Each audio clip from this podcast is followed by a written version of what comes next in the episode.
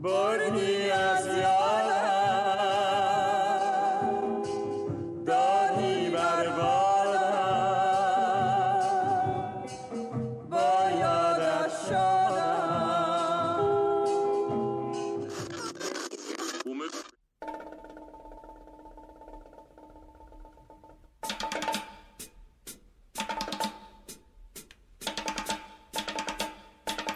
با درود من نیلوفرم و با مجموعه پادکست ترانه ای که نو شد نوشته پویان مقدسی با شما همراه هستم.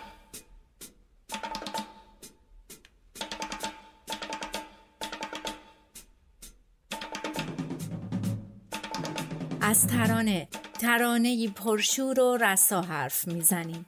از آمیزش شعرها، نقمه ها، صداها و فکرهایی که نو بودند و ترانه نوین را ساختند.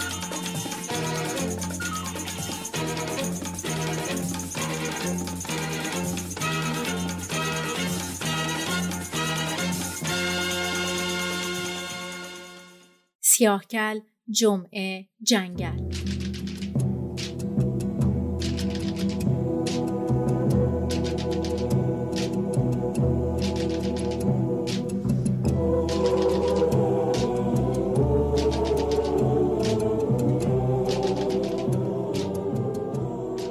19 بهمن سال 49 چند نفر از اعضای یک گروه چریکی چپ طی عملیاتی که به قصد آزادسازی یکی از همرزمانشون ترتیب داده بودند به پاستگاهی در روستای سیاهکل توی استان گیلان حمله کردند.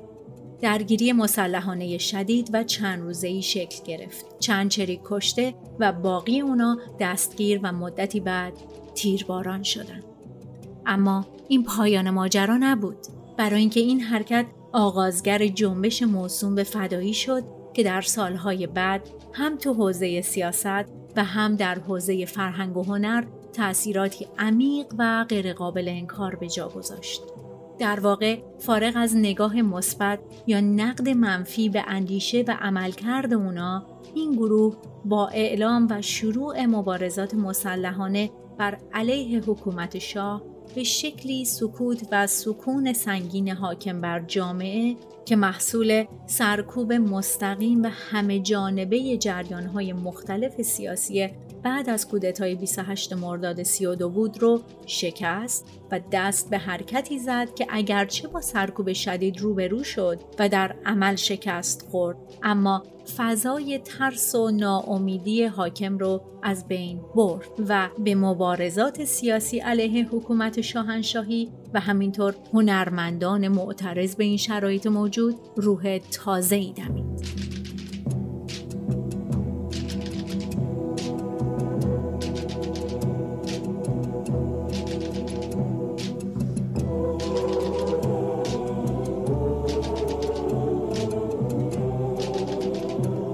توی این برنامه و برنامه بعدی پادکست ترانه که نو شد و در ادامه مبحث ارتباط ترانه نوین و سیاست به دو ترانه جمعه و جنگل که با دو زاویه نگاه متفاوت به واقعه سیاهکل و متأثر از اون ساخته و منتشر شدن می‌پردازیم.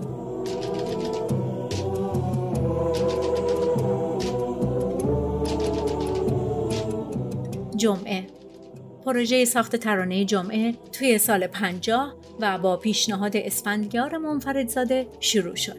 طبق گفته منفردزاده اون اول پیشنهاد نوشتن این شعر رو پیش احمد رضا احمدی می‌بره که احمدی به دلایلی قبول نمی‌کنه و بعد سراغ شهیار قنبری میره و بدون اشاره مستقیم به قصدش برای ساخت سوگنامه‌ای برای واقعه سیاهکل و با توجه به شناختی که از فضای ذهنی و کاری اون داشته در یک عصر جمعه از شهیار قنبری می‌خواد تا شعری در مورد دلگیری روزهای جمعه بنویسه.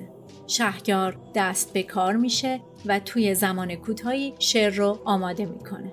منفرد هم بلا فاصله لباس موسیقی رو به تن شعر میپوشونه و در عرض چند ساعت این کار توی استودیو تنین با صدای فرهاد ضبط میشه.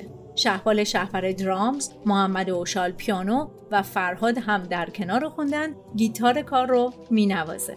لازمه بگم که این ترانه به دو شکل متفاوت تنظیم میکس و منتشر شده. نسخه اول همراه با سوت شهرام قواس هست و نسخه دوم با میکسی حاوی صدای پچپچه ها و کوبش سنگ ها که تدایی کننده رگبار مسلسل ها هست و بعد از 17 شهریور 57 ضبط و منتشر میشه. منفردزاده به دلیل اهمیتی که این اثر براش داشت از گوگوش هم می‌خواد که این ترانه رو اجرا کنه تا اگر با صدای فرهاد شنیده نشد گوگوش بتونه با محبوبیتی که داره این کار رو میونه مردم ببره اما با گذشته چند روز از انتشار اجرای فرهاد مثل توپی توی تهران میترکه و تعداد زیادی از صفحات 45 دور اون به فروش می‌رسه. شعر ترانه جمعه رو میشه از دو بود مورد بررسی قرار داد. بود اول حاوی معنای آشکار و رویی اثره که همه ایرونی ها باش آشنان و شامل دلگیری های همگیر عصرهای جمعه میشه. اما بود دوم که منفردزاده بیشتر اون رو برای رسوندن پیام خودش مد نظر داشته. فضای بسته و خفقان آوریه که شهیار قنبری به صورت غیر مستقیم و با زبانی استاری ساخته.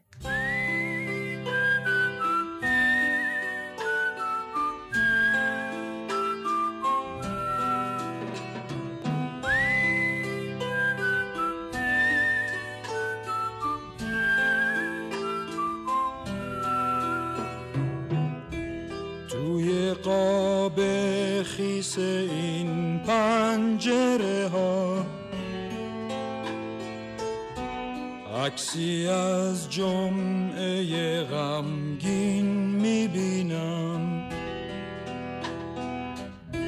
چه سیاه به تنش رخت ازا تو چشاش ابرای سنگین می‌بینم.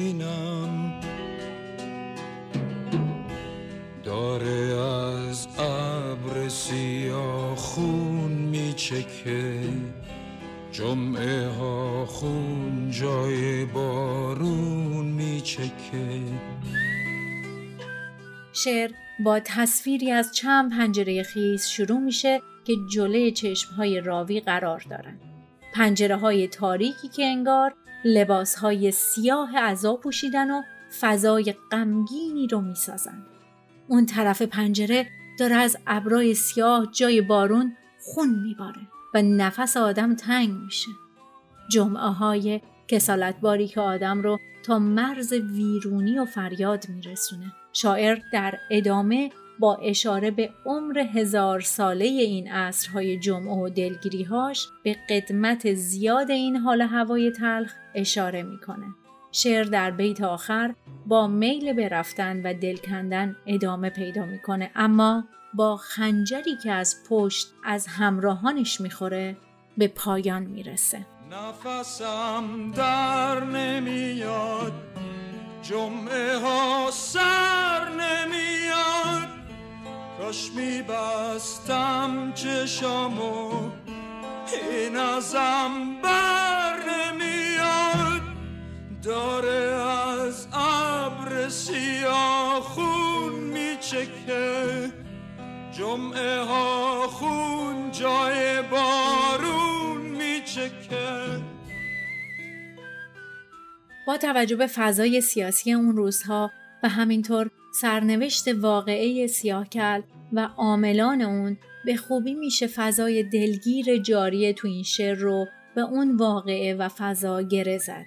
و از طرف دیگه به خوبی مشخصه که سازنده های اثر و به ویژه منفردزاده که بانی اصلی ساخت این سوگنامه بوده مثل باقی همکاریهاش با این گروه قصد شعار دادن و طرح آشکار موضوع رو نداشته و همه تلاش کردند تا با نگاهی شاعرانه و هنرمندانه نقد خودشون از شرایط موجود رو مطرح کنند.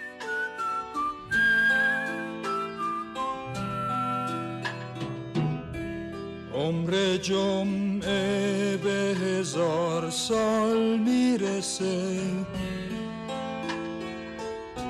جمعه ها غم دیگه بیداد می‌کنه.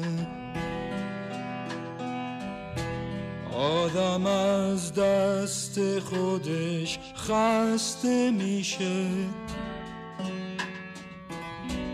با لبای بسته فریاد می‌کنه. داره از ابر سیاه خون میچکه.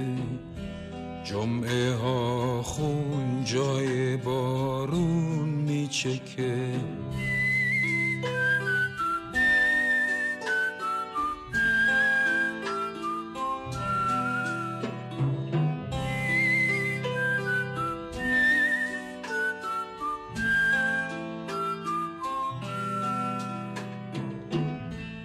جمعه وقت رفتنه موسم دل کندنه خنجر از پشت می‌زنه. اون که همراه منه داره از ابر سیاه خون میچکه. جمعه ها خون جای بارون میچکه.